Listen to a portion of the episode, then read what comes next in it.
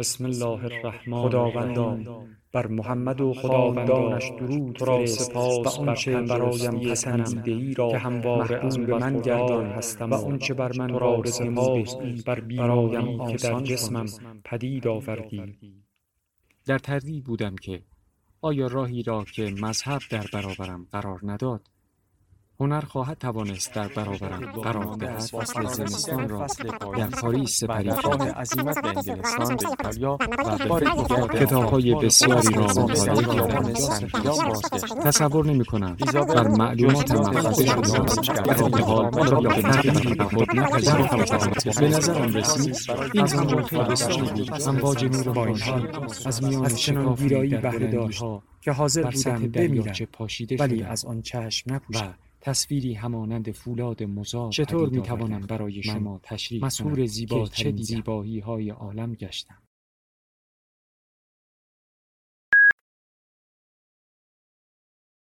کتابشنو.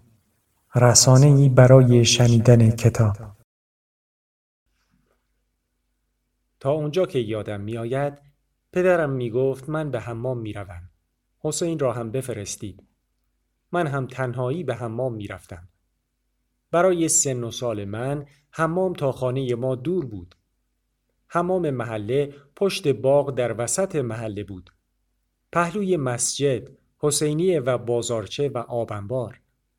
حمام زنانه و مردانه از هم جدا بود. برخی محلات یا روستاها یک حمام داشتند و ساعتی در روز حمام زنانه بود و ساعتی مردانه آب حمام از چاه تأمین می شد و یک گاو نر آب را از چاه می کشید. حمام و چاه حمام در یک طرف کوچه بود و گاورو حمام طرف دیگر کوچه. شرح حمام و گاورو تفصیل دیگری دارد که در حوصله این خاطرات نمی گنجد و در خاطره دیگری به نام فایده گاو توضیح دادم.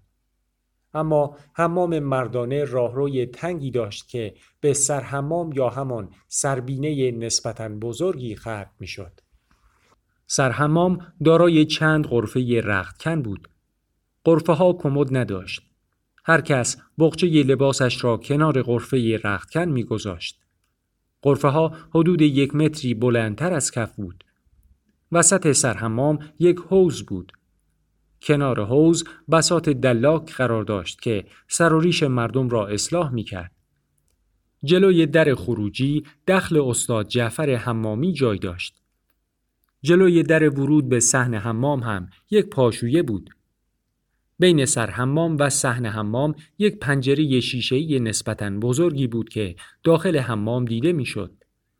من وقتی به حمام می رسیدم که پدرم ساعتی بود به حمام رفته بود. دلاک حمام هم قبلا بخچه مرا برده بود. وقتی وارد حمام می شدم رضا دلاک می گفت که شازده آمد. از پشت پنجره شیشه‌ای صدا می‌زد. آمیرزا احمد شازده آمد. مرا با سلام و سلوات بلند می کرد و به قرفه می برد و لباسم را بیرون می آورد. به کمرم لنگ کوچکی می بست و مرا سردست بلند می کرد. از پشت پنجره شیشه ای صدا می‌زد. آمیرزا احمد شازده را نگاه کن. سپس مرا داخل حمام می برد. صحن حمام بزرگ بود. همیشه عده این مردان میان سن و مسن هنابسته وسط حمام خوابیده بودند. دلاکا هم عده دیگر را کیسه میکشیدند یا مشتمال می‌دادند. یک سکو هم بود که مردان پس از کیسه کشیده شدن روی آن می نشستند و دلاک ها آنها را لیف می زدند. کنار حمام خزینه کوچکی بود. این خزینه خودش متصل به خزینه بزرگ بود. مردان داخل خزینه بزرگ می شدند و بچه ها داخل خزینه کوچک. من به محض آن که وارد صحنه حمام می شدم لنگ را از کمرم باز می کردم و داخل خزینه می پریدم. چون آب ولرم بود فوری ادرارم را ول می کردم توی آب خزینه. من از زیر آب قامه خزینه را می کشیدم و فکر می کردم که ادرار من جدا از آبهای دیگر از خزینه خارج می شود.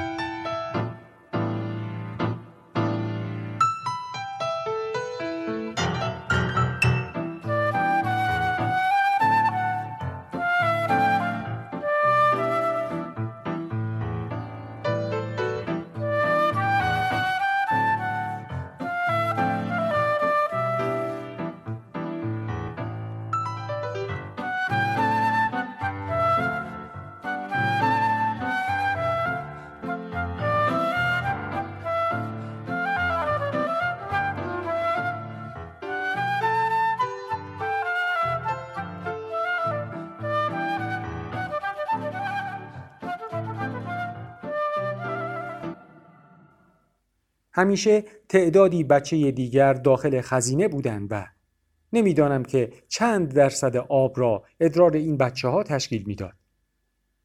آن موقع تازه حمام دوش شده بود و عدهای از مردهای مسن و میانسال می‌گفتند دوش آدم را پاک نمی کند و برای غسل توی خزینه می‌رفتند. من درست نمیفهمیدم که غسل یعنی چه. اما این بحث صحیح بودن یا نبودن غسل زیر دوش را در حمام فراموش نمی کنم. حتی گاهی بحث ها به سر و صدا منجر می شد. یک بار پدری پسرش را که تازه داماد شده بود وسط حمام کتک زد که چرا در خزینه غسل می کند و غسل زیر دوش باطل است. پیرمرد به پسرش می گفت با آب دوش غسل صحیح نیست و تو دائم و نجس هستی و آدم دائم نجس اولادش هم حرامزاده است. جوانترها می گفتند که خزینه باعث مریضی است. بیخود نیست که بچه های محله کچل و گر می شوند و تراخم زیاد است. پیرمردها می گفتند اینها حرف فکولی هاست. همیشه بین فکولی ها و پیرمردها دعوا بود. پیرمردها ریش میگذاشتند و حنا میبستند و جوانترها ریششان را میتراشیدند. پدرها با پسرهایشان دعوا می‌کردند که ریش تراشیدن حرام است و قباحت دارد. حسین محمد دکاندار همیشه بابایش را مسخره می کرد که تو کلت را می تراشی و ریشت را قرمز می کنی. محمد دکاندار که خادم مسجد بود به پسرش و به همه ریش تراشیده ها بد و بیراه می گفت. می گفت هر که ریش به تراشد از خولی بدتر است. من فکر می کردم ریش تراشیده ها از حسن خولی بدتر هستند. آخر حسن خولی روزهای تاسوعا و آشورا سوار اسب می‌شد و دو طفل مسلم را از عقب اسب می‌کشید. یادم میآید که یک روز آ محمد سر و ریشش را حنا بسته بود و وسط حمام خوابیده بود. یک دفعه از خواب پرید و گفت سوختم.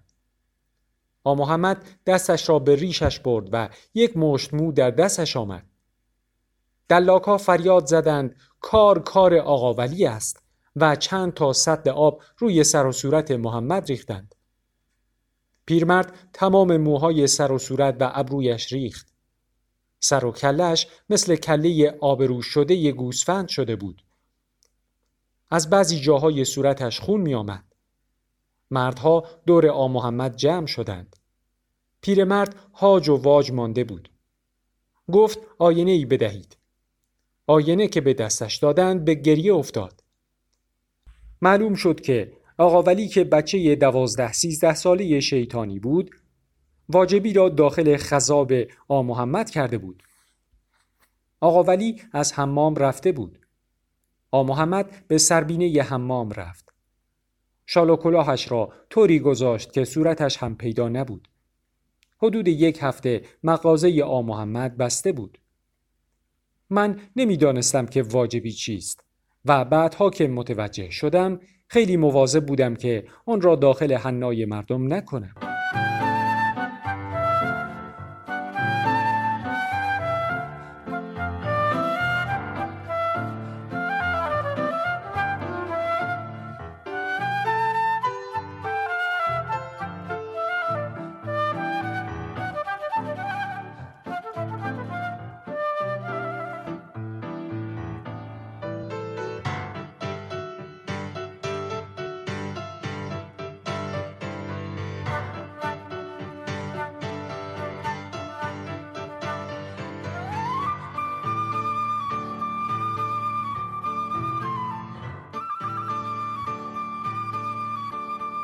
بالاخره پس از اون که من به اصطلاح دلاک شازده در خزینه بازی می کردم یک دلاک می آمد و شازده را از خزینه بیرون می آورد و خیلی ملایم کیسه می کشید و لیف می زد و می شست و به آمیرزا احمد می گفت شازده آماده است.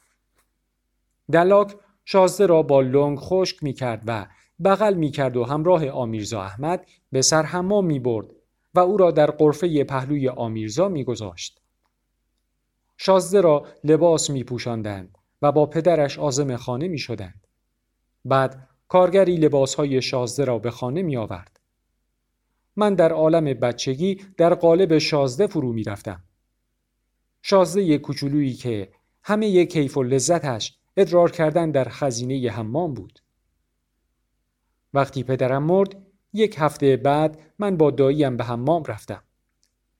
ولی خانه داییم از محله ما دور بود. برای من مشکل بود که بخچم را دست بگیرم و به حمام محله داییم بروم. به مادرم گفتم که تنها به حمام می روم.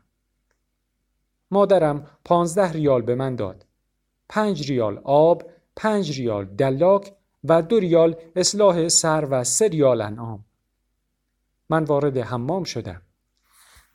دلاک همیشگی یعنی رضا دلاک در سربینه بود.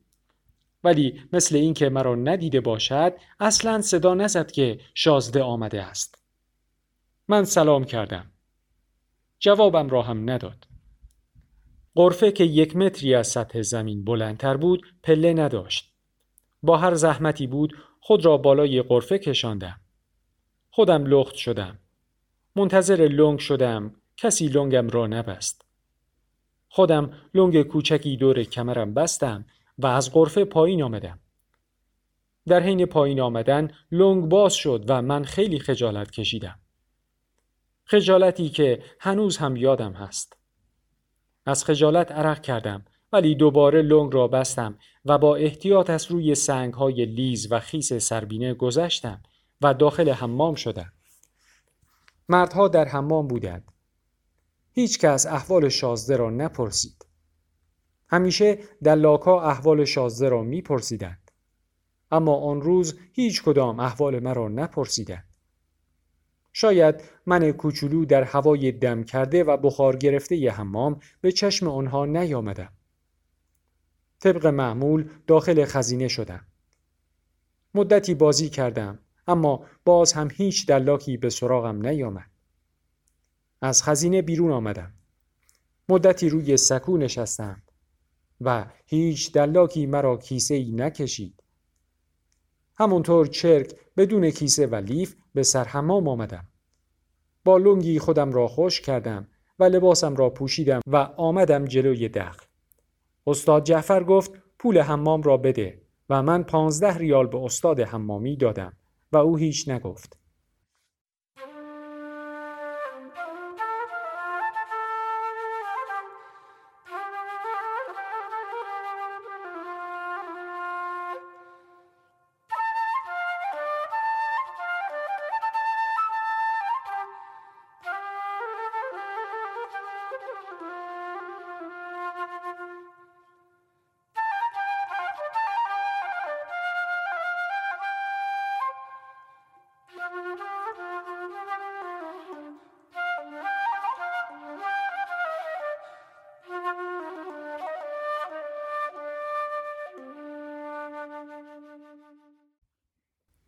به خانه رفتم.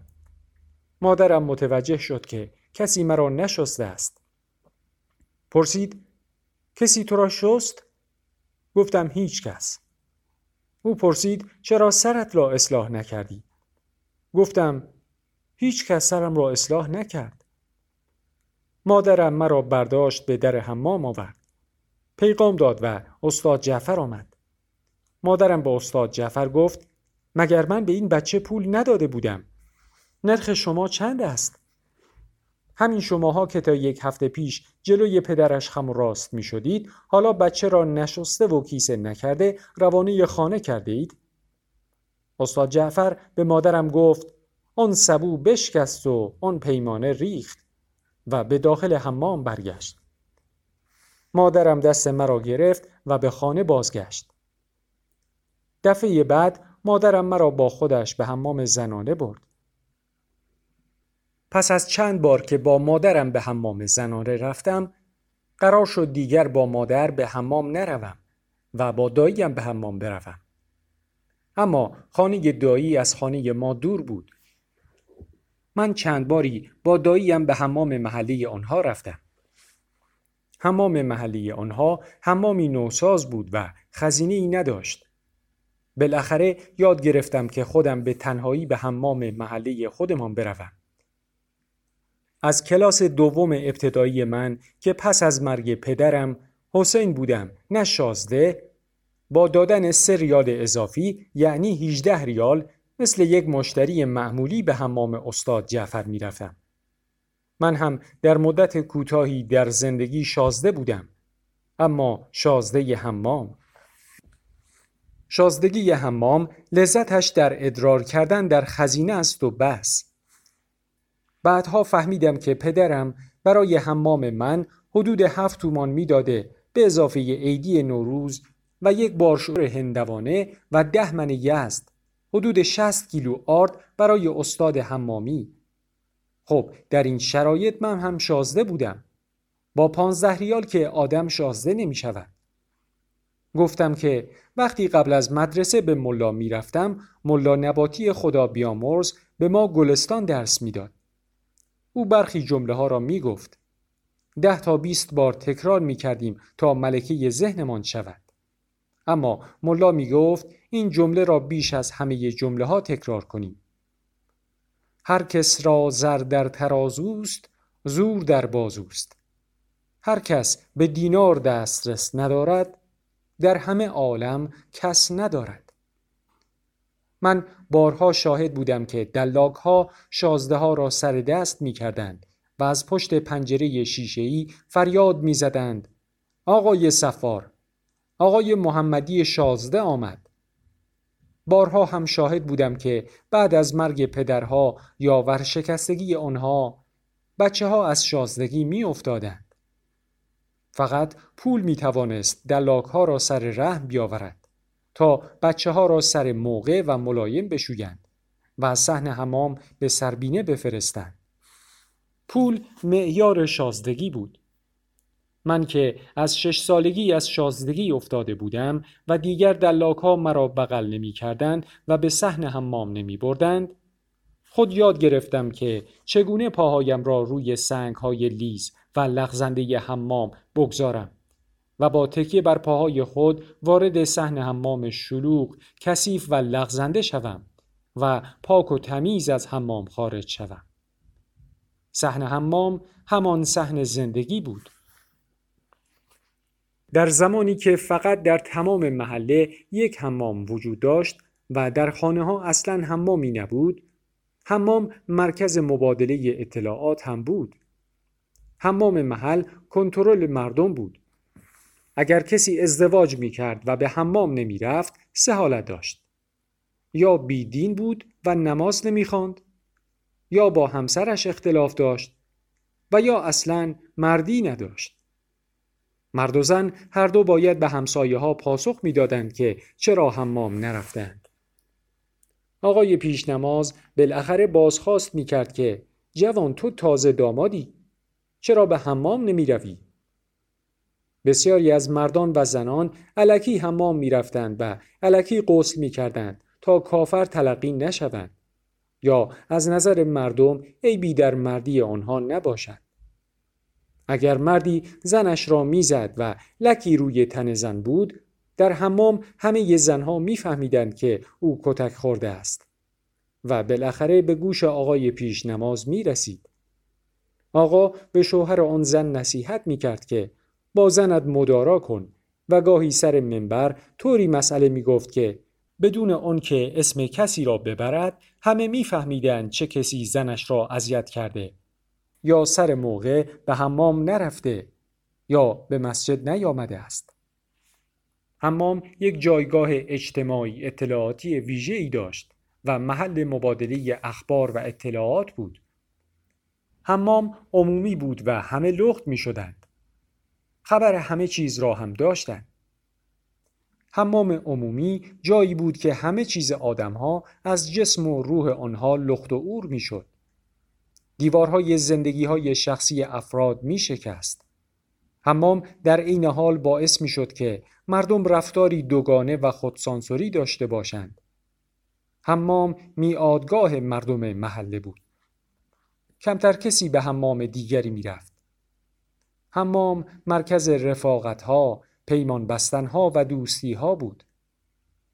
هر صبح جمعه حمام پاتوق ریش سفیدان و بزرگان محله برای حل و فصل بسیاری از کارهای خودشان و کارهای محله بود. در این حال حمام مرکز تعادل بخشی روابط زن و شوهر بود. هر شوهری که زنش را اذیت و آزار جسمی می کرد، عموم مردم محله موضوع را می فهمیدن. شاید در عصر حمام های عمومی کمتر کسی دچار سادیسم و دیگر آزاری می شده است. حمام ها که دوش و شخصی شد، مردم وارد مرحله جدیدی از زندگی شدند. در حالت سنتی نقش حمام بیش از اون که از نظر بهداشتی مهم باشد از نظر اجتماعی مهم بود وقتی ها دوش و به اصطلاح نمره شدند ها پس از قرنها توانستند برای تن خود حریمی بیابند در برخی مذاهب اسلامی و در بین بعضی های فرهنگی حمام عمومی و لخت شدن در انظار دیگران حتی برای مردان حرام است به همین جهت در آن مناطق هرگز حمام عمومی نداشتند. بعد از انقلاب هم که جهاد سازندگی بدون توجه به این مسئله فرهنگی شرعی برای آنها حمام می ساخت مورد استفاده واقع نمی شد.